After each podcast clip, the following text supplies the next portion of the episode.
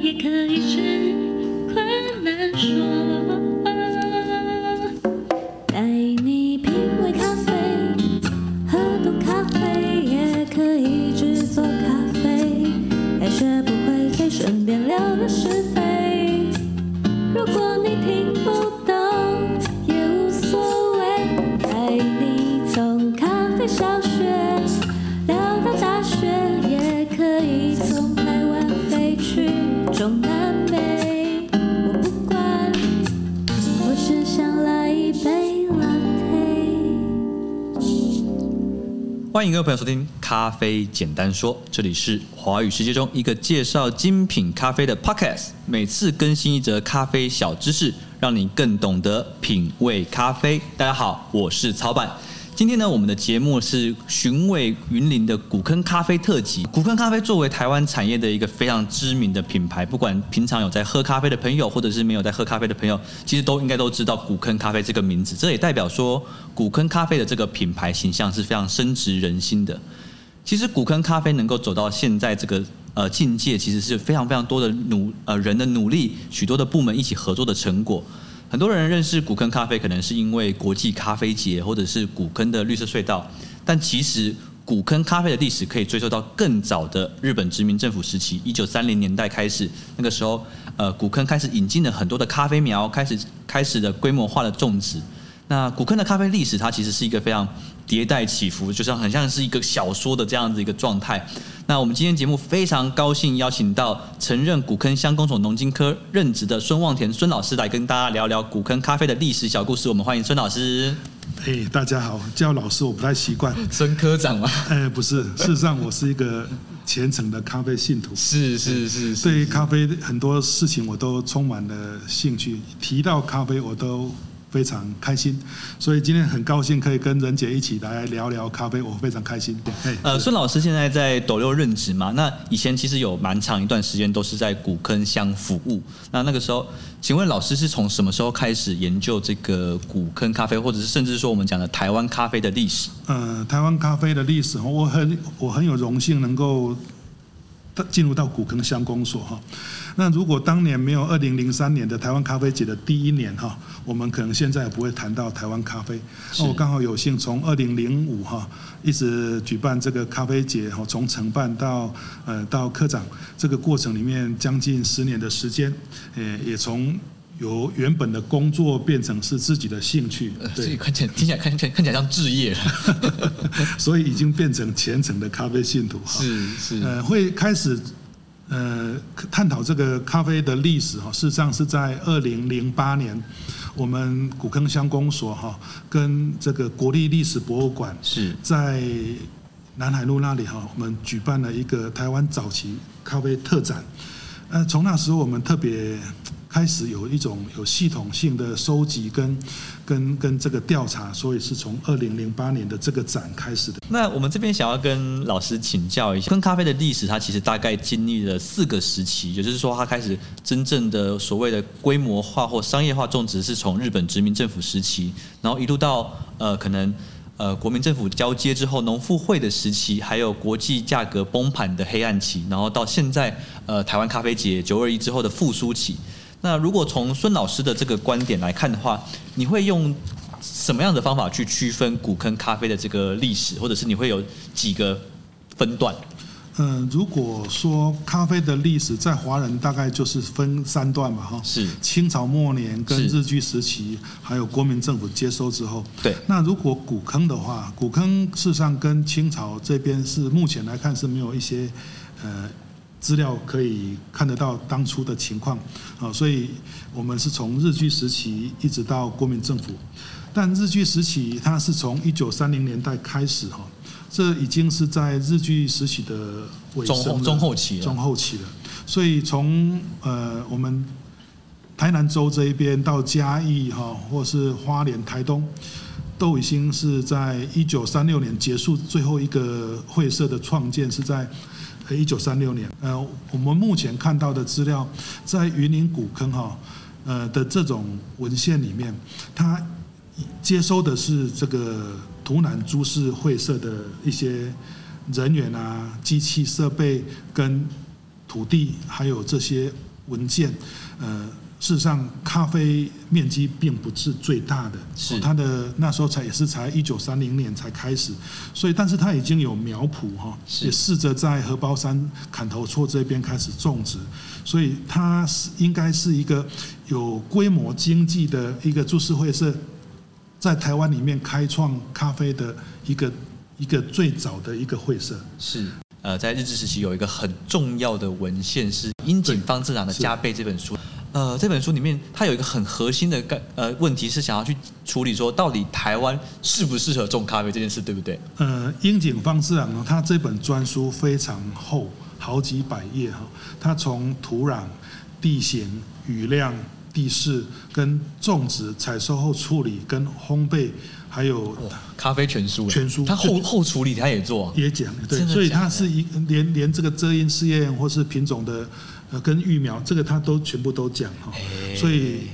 呃，如果是以台湾来讲讲咖啡的专书，它应该就是第第一一本对，它就第一本。那它里面事实上是在探讨台湾适不适合种咖啡。所以《加倍》这本书其实它重点是在呃咖啡技术的对专对专书这样子。是是是，种哎种植咖啡它的注意的海拔、它的土壤跟它雨量的部分，所以事实上如果呃有人把这个加倍翻译成中文来看的话，事实上也还有蛮大的参考的对价值。对对对哈对对对。所以里面提提到我们大概有两个部分可以跟大家分享。第一个就是台湾适不适合种咖啡哈，是那它的结论是适合的。 OK，哦，适合种咖啡的。那因为台湾它相对离赤道比较远哈，所以它高纬度的高纬产度的地，地方，所以它应该算是可以种咖啡的最极北北端了哈对，最极北了嗯。那咖啡它探讨是说它有有两种天然的情况是它害怕的，一个是风，嗯，另外一个是霜，嗯嗯哦，太冷不行，啊，风强容易倒伏，所以他选择的地方就是在台台湾的西半部地区都适合是种的。那它东部不是不适合，就是怕有风哦，所以我嗯们迎风面嘛对迎风面，你可能这几年的心血就一一次台风来，你就要呃休息好多年呃，那适不适合种咖啡？它结论是适合，而且它也探讨出适合的品种。他比他试过很多种品种，包含呃赖比瑞亚、罗巴斯塔跟那个大阿拉比大卡，果中果对小对果都都试试过过。哎，那他的结论是适合种阿拉比卡啦。啊哎对，他可能在风味上、处理上是比较适合那个时候的，是对那的方式。所以，樱井方市长的这本加倍，事实上是还蛮有趣的部分。好，对那我们把时间往后拉到了这个呃日治时期之后，就是交接，然后是国民政府时期嘛。那其实嗯我今对天来到呃孙老师的办公室，其实我就有注意到一一一张很珍贵的相片，这张相片是东南亚咖啡最大的加工厂的那个烘豆机，好像那时候一锅是可以烘两百公斤，对不对？呃， 200磅，两百磅， 200磅两百磅。日本人离开他交接的很详细，嗯嗯哦，他在国史馆、台湾历史文献馆里面有一个叫做移交清册哈，哦嗯，，我等一下再给你看一下移交清册，它巨细靡遗的移交，把人、设备、土地、资产都交得很清楚 他们很严谨。连连地图都画得很清楚，对，刚好看到一张好漂亮的地图，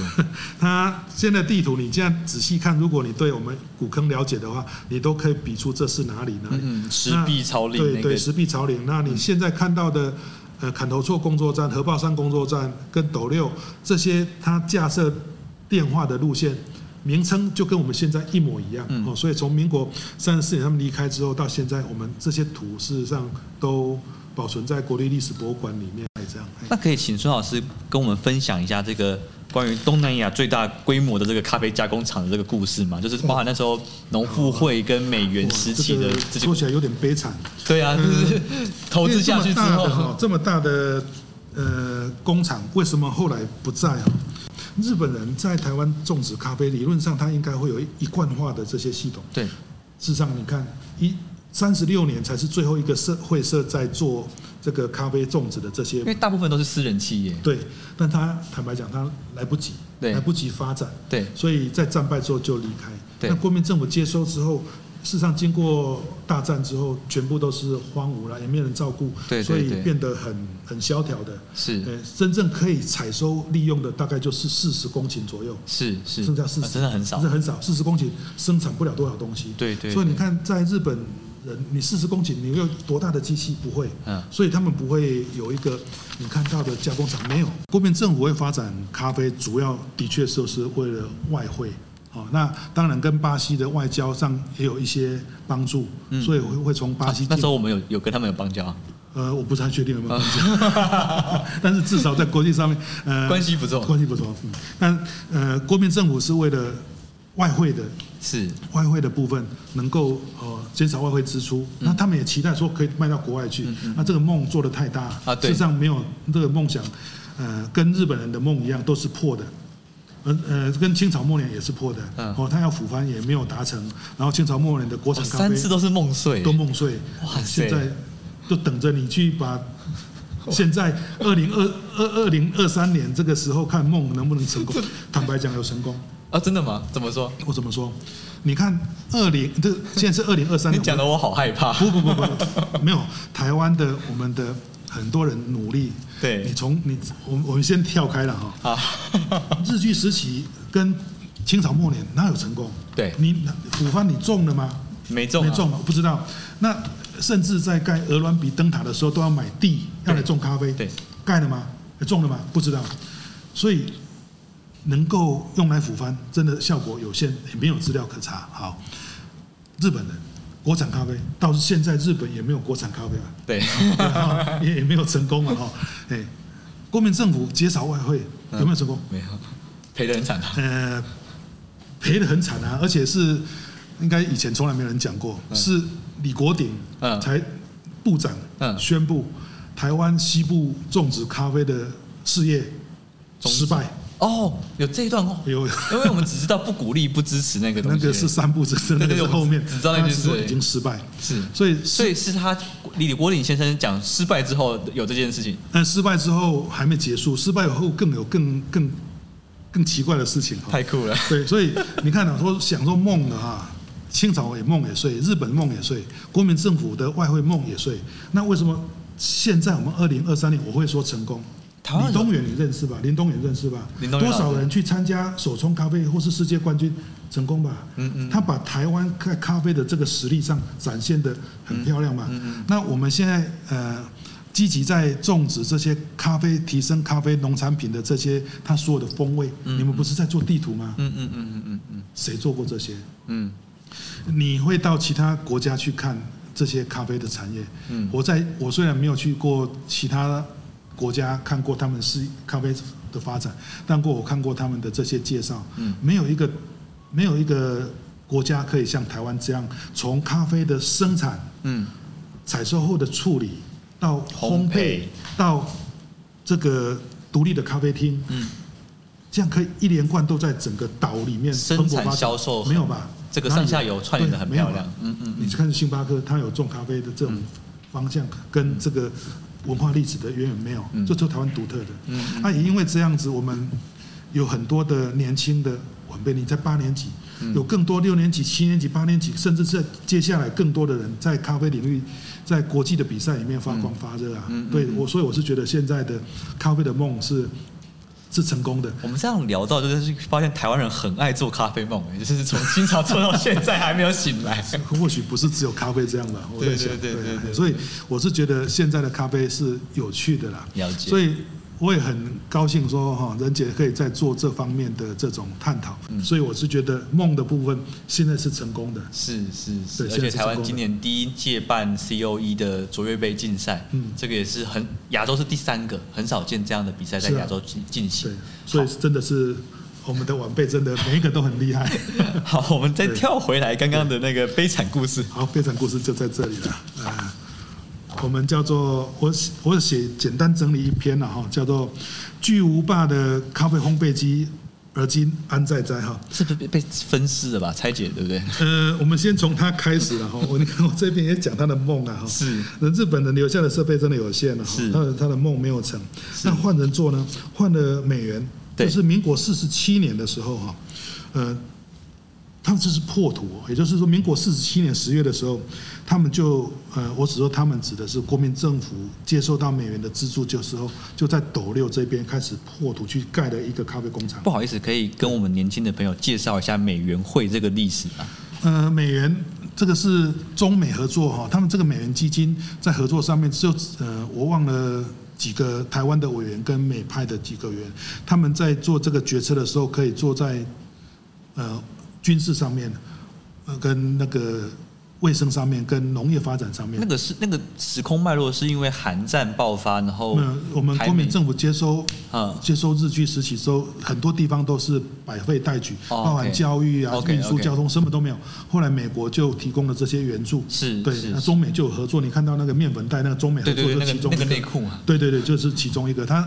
不，它协助我们的这些发展哦，不管是经济上面，或是军事上面，还是农业方面，非常大的面向。战时战后复兴对，那在但是在咖啡的这个领域里面，是我们看过呃农妇会的报告哦，它有几份工作报告，里面哦农妇会有农妇会有工作报告，对对他提到他真正协助我们现在云林的咖啡生产的部分，就只有在云林县。嗯那虽然呃，你看哦，它那个工厂是盖在云林斗六，斗六但是当初日据时期并不是只有云林斗六有种咖啡啊，对啊，所以谁跟他一起去考察，就是朱庆国、朱继正带他全台湾省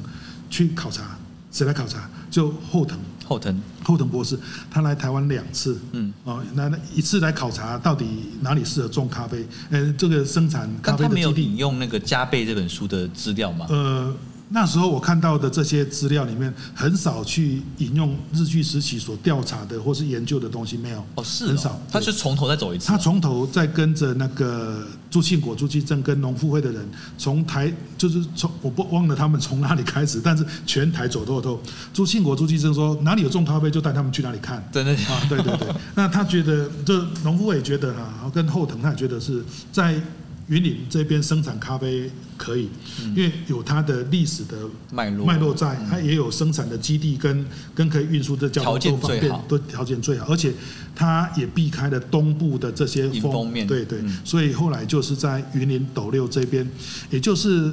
我们现在讲的就是。全远东最大的咖啡加工厂，事实上就是现在审计市这里。对对，那你才有你看到的这一台机器在这儿，对，超大的，超大的这个还是德制的，欸德制的啊，对对对，是这一台对对对九十公斤的，啊，两百磅 Powerbank，所以他在四十七年才破土。对哦呃，很多单位去有中油跟台湾千叶跟那个呃，还有一些台湾机器的这些人去把工厂铁皮拉起来，然后机器设备都是从西德跟美国进来的。对对对，会有会有这些两两个国家进来的是设备，那有些是研究用的小型的东西，对你看到的这个是一贯化的，那时候还有大型的分级机、脱壳对，机你看那到些这个发酵槽，对有，你这个是它的赛场，你对看它的烘焙机这么大，对对真的对这，样，那你这些这些机器，呃，占地一千多平了哦，光机器的设备就一千多平，可是那时候一九六零年的时候，那时候我记得说买了之后没有人会用，对不呃对？都是摸索的，是没有没有人会用啊，所以就连就组是神装都是中游的人哎，来，对对，他们来组装啊，呃，不一定。呃，这个部分呢、我有找到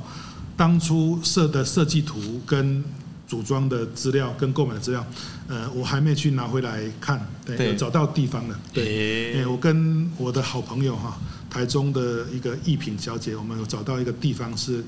可以可以，理论上应该是可以看得到当初在在设计这个咖啡工厂里面的这些设备，跟他购买的来源，甚甚至有可能是所谓的设计图哎都有可能。对，那我们现在看到的只是它的成品哦，这是它的赛场。对从就现在讲的是国民政府哈，所以国民政府后来是把斗六生产当做当当做基地，那农场在哪里？农场就在古坑。古坑荷包采收的咖啡，今天采收过磅之后，就会到斗六来加工。对哎它，脱皮发酵对哦的，那我们看到的设备应该就是水洗的啦，嗯哦，水它洗有发酵槽，槽，水洗槽，发酵槽完了之后，他们就会去晒场。嗯，对，所以这个是赛场。你看到的这些赛场，就是当初这个张邦奎跟那个刘嘉怡他们加工处理的。嗯这两个人从土壤株式会社变到国民政府，嗯都是在从事咖啡加工的。当初它的这个都是最新的，这个是发酵槽，它还有这个闸门，对吧？这个是分级槽哎，呃，它会有三个对对对，分级的部分。对对对对对然后这是它的成品，诶、成品是什么好？台湾咖啡，它就很勇敢的写台湾咖啡，啊，玻璃罐装的。好酷哦，那玻璃罐装这是第一代，容易打破。对，后来改那改马成口铁啊啦，南口铁制的，所以这个都是一贯化的。从采收，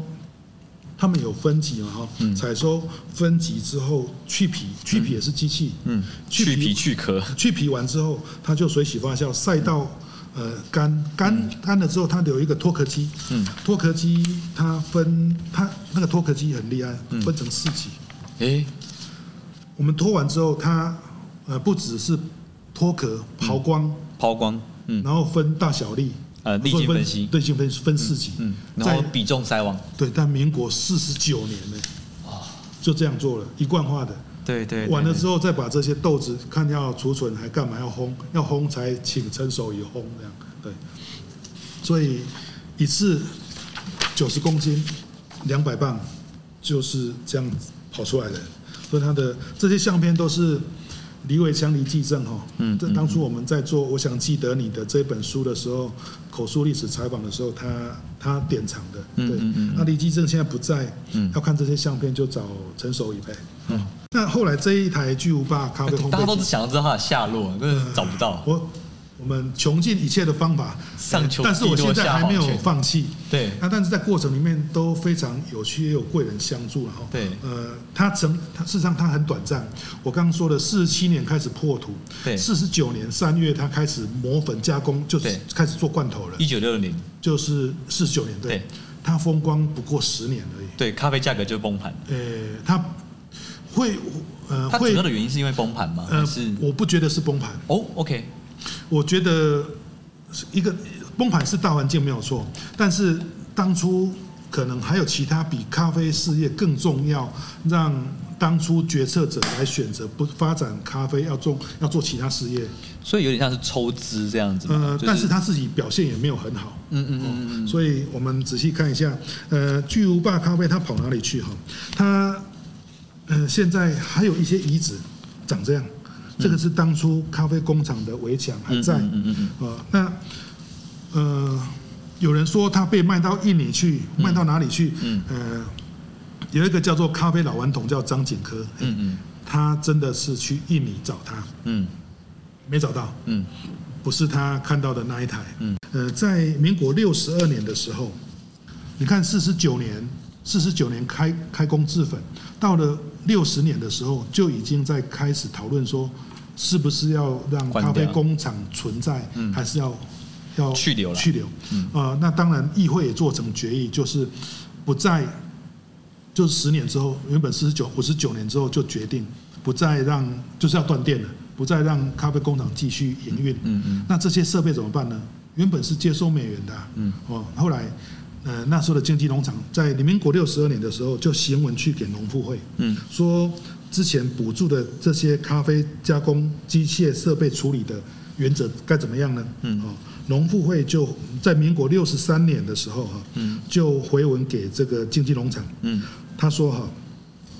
本会补助贵厂之咖啡加工机械设备，嗯，原则同意出售，可以卖，可以卖，可以卖但出售各项机具之价款，请全额汇还本会。嗯哦嗯嗯嗯合理吧？哦嗯，钱是他们的，他们但买的 嗯他有另外一套。对，所有的加工机具应按机械性能分类整整套套的或嗯整组出售，以保全它的价值价值。对，那有没有人想要？哦后来很多人想要哦，后来有办了几次会刊哈，呃，找了谁？呃，在民国六十七年的时候，农妇会跟经济农场找了一些人来看这些机，已经你看六十七年又过了多久？嗯，七诶四十七年八开年工呃，五十九年停就宣布停工嘛，六十七年还没八处理好，对，该生锈都生锈了嘛，对。好，六在六十七年的时候，他们有找谁来看？找嘉义嘉义专科学校，就是嘉现在嘉义大学， OK，加大，找中兴大学，对，哎，找土地银行，哎，哎，然后再找那个台大，对，台大，哎，那结果呢？没有人接，后来说嘉义农学院要，对，哎，后来没有去。嘉义农学院看了之后，六十八年的时候啊，经济农场发文去给嘉义专科学校，也就是现在的嘉义大学，它的主旨大概是这样：转赠给贵校的咖啡加工设备，啊，已经不卖了， 现在是送送他给他，请你啊，啊赶快来啦请记火速派员拆卸搬运，请勿再拖延。六十八年又过了多久了？四十七年开就是破土，然后四十九年的三月开工自焚，然后到五十九年停业，现在六十八年还没处理，为什么？ 他说嘉义农学院说他没有那么大的地地方可以放那个东西，所以不要了。啊，所以原本可能在嘉义，呃甚至原本要卖，呃没要有送人给要，没有人人要买买，，对，然后送给嘉啊义，送了也不要，呃嘉义说他放不下，呃，后来嘉义大学他们就不要了，对哦对他们原本想要拆哪些部分去对，后来也没有来拆，对，那最后哈一直到呃最后了，哦民国六十九年，你看又过了几年，四十七年才开始做，对，那开开开始动土嘛，哦哈对，四十九年做好了啊，对哦，开可以开始加工做成咖啡粉，四十九年的事。过了十年，五十九年用了十年，一台这么好的烘焙机只用十年，对多奢侈多浪对费，就已经被停停止生产，对，五十九年停止，到六十九年对，又过了十年嘛，六十九年的时候，台大，我们看到的最后一纸公文，它是这样写哦，台大，呃，就是云林县经济农场文给台湾大学的时候，它是这样写。贵会哦，他也给农妇会哦回文说，贵会前补助本厂的设置的咖全部的咖啡加工设备含附件，已经转赠国立台湾大学农学院啊，已于六十九年二月十一日由该院农学农业工程学系农业机械组刘坤阳教授来场点收完竣。所以所以最后理论跑到上去台大去了对对，不是， 你会气死的。呃，我们我跟蔡先生都以为真的是去台大，呃，事实上没有去。我在古坑公所的时候哈，我们在一百零二年发文去给台大，嗯所以公所事实上是有在协助这个产业找这一台机器的。嗯嗯，哦，我们那时候在一百零二年发文去给台大请求协助，然后他原本去他就说刘教授有这个人，嗯他们也看过刘教授所经手的这些财产，嗯没有这一项设备。嗯对，那刘教授已经退休，嗯所以也看到公文理论上是跑到台大去的，嗯嗯，但台大又说没有。那刘教授还在吗？刘教授退休，我不知道他人还在不在，我找不到 啊他，所以现现在还在找刘教授这个人。对，那、啊、我问过当初经手的那个承办嗯经济农场的承办，对，对他他已经不记得这一件事，就祈祷其中里面的其中一个倪玉坤，倪倪玉坤，对，倪老先生，他不记得这一件事，嗯对，那所以坦白讲，目前是找不到他，音所以讯真的全无真的很悲惨。你看，所以他才做十年，对对是运转十逆年，转十年，然后十年没有人要弄他，对，真的就是很可惜很可那惜个时候的梦对，对，对啊，啊所以梦是碎的啊，哇，我们今天节目聊了很多个不同时期台湾人的咖啡梦。好，对那节目最后我们最后一个问题，一路走来这个古坑咖啡产业的成长，其实你刚刚分享非常非常多的面向，包含我们刚刚讲了一个非常完整的农户会故事，这个是网络上完全找不到的东西。然后，呃，你觉得像我们现在在做这个古坑咖啡的这个风味地图，那从您的角度来看，您喝呃看了台湾的那么多咖啡的历史，然后呃剖析跟分析，然后就收集了那么多咖啡的历史的资料，那你自己在喝古坑的咖啡，你觉得古坑的咖啡，或者是我们讲大一点台湾的咖啡，你觉得特色是什么？为什么会有那么多人就是这么疯狂的去做这些梦？呃，疯狂这些梦哈，事实上你看台湾咖啡农，他一开始喝到的咖啡绝对不会是台湾咖啡，是他都是喝进国口外的的咖啡，进口的咖啡。那因为你也知道，整个世界上咖啡的的这些眼镜翻分了好几期。你看，在大战的时候是基隆咖啡时代，嗯，基隆咖第一啡波时咖代啡对第一波第一波的咖啡时代，接下来变成是这个商业豆的咖啡时代。嗯那我们现在进入到精致的咖啡时代，嗯所以我们从这么多年喝咖啡的这些经验里面来看，呃，台湾咖啡有没有受到消费者的喜爱？事实上，我这个就咖啡的风味是还蛮主观的，嗯，对，但是我是觉得台湾咖啡有它发展的一些优点。是呃，我们在国立历史博物馆办过这个咖啡车展之后，又跟高雄科工馆也办了一个世界咖啡特展。是那时候我们跟当初的呃科工馆的这些伙伴们的方向讲的就是，呃，Kona 有 Kona 的风味嘛，哈，对哦，然后你现在的艺妓也有艺妓的风味。对，耶加雪菲有耶加雪菲的风味，大家都有各自喜欢的部分。那台湾咖啡呢？我一定会有人特别喜欢它的特别的风味，而且我们在处理技术里面是非常的精进跟厉害的，呃没有这么多变化，嗯嗯嗯，可以像台湾这样，你可以从水洗、日晒、蜜处理分的那么多的那种处理方式，甚至是张景科的这些麝香风味的处理，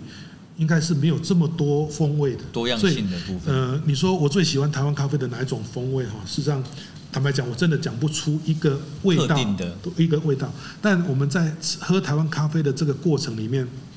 我倒是有几种是想分别分分享跟之前在国立历史博物馆之后高雄科工馆的这种概念，就是健康的咖啡。是这个是我们台湾咖啡特有的。哦，怎么说特有的？你看商业豆，嗯谁会跟你挑豆子？嗯挑掉的全部都是钱呢、嗯对吧？嗯嗯嗯没有人会这么把钱丢掉。嗯但是你看台湾的烘焙师，他龟毛到什么样的程度？他豆子他得自己挑完，啊对挑完才去烘，烘完又再挑。很少看过这种烘焙师，台湾的烘焙师就是这么执着。嗯嗯嗯，这是挑豆非常重要。你看，如果这些瑕疵豆、发霉的豆子、或者死的豆子放在咖啡豆里面的，我们仔细去 c u p p i n g 之后，你会喝到那些奇奇怪怪的。如果我们把这些瑕疵的挑掉之后，它是很很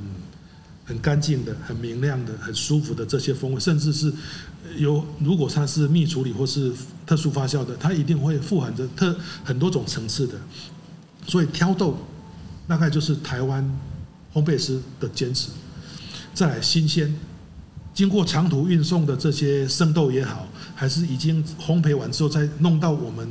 呃连锁咖啡厅的，还是到你大卖场的咖啡豆，绝对不会有比我们台湾烘焙师现当季的场或是当季嗯克制化，你要深就深，你要浅就浅，你要什么样的风味，它都可以调给你的。嗯嗯所以烘焙新鲜，这个是台湾咖啡的优势。嗯嗯再来就是第一个就是挑豆嘛，嗯再来就是烘焙的新鲜嗯，再来就是黑咖啡。嗯呃，我们最常去的这些连锁咖啡厅，嗯很多大部分呢、哦，在我们还没有精致咖啡这些独立庄园的咖啡厅存在的时候，他们通常只有一种冲煮器具，就 espresso。嗯，后来呢，后来他们妥协腮了红，妥协了为什么？因为台湾的咖啡的族群消费者也很聪明啊，嗯嗯他喝得出来咖啡的好或坏，嗯他不再想喝这种呃调味过的、或是嗯不是加糖加奶的，呃，加糖加奶， 加糖加奶，我们称之为是欺骗的美味。 不好意思，呃我还是强调说喝咖啡健康，嗯哦，所以就是要喝黑的。所以你看台湾它会有一个比较好的优势，就是消费者可以喝到很好的手冲的咖啡，或是腮红煮的黑咖啡。哦，黑咖啡新鲜挑豆，这个在其他咖啡城市里面很少有的。嗯嗯，所以那一年我们在高雄科工馆就是以这个健康咖啡的的方向，代表着台湾咖啡它可以后可以在世界上茁壮的这种方向。了解对，，嘿所以呃，如果可能的话，农民要有农民的坚持，烘焙师有烘焙师的坚持，吧台师有吧台师的坚持，相信这个台湾咖啡一定是可以更好。对，好，感谢大家收听，我是曹板，